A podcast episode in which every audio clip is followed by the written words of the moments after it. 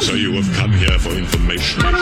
This, is a My Talk Dirt Alert update. A quick look at what's happening in entertainment Dug up a lot of good dirt. on My Talk. My Talk. Listen and learn. Well, it's over again for Larsa and Scottie Pippen. The former Real Housewives of Miami star filed for divorce from Scottie today. Scottie previously filed for divorce in 2016, but they tried reconciling after she was spotted out with Future. The case was eventually dismissed last year, and they got married all the way back in 1997, have four children together. Their daughter Sophia was recently eliminated on Dancing with the Stars Junior.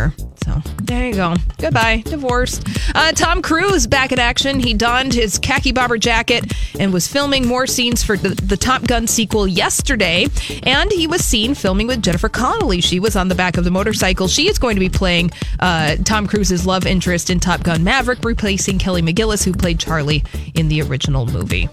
Like that. Yes, all right. And speaking of movies, uh, Bohemian Rhapsody finally out at the box office this weekend. It's up against Disney's new version of The Nutcracker and the Tiffany Haddish Tyler Perry comedy Nobody's Fool. So, a couple of new things to go and I see think this it'll do weekend. well.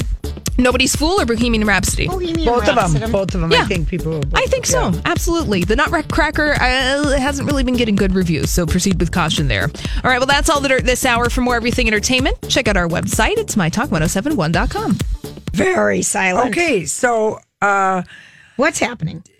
Angelina has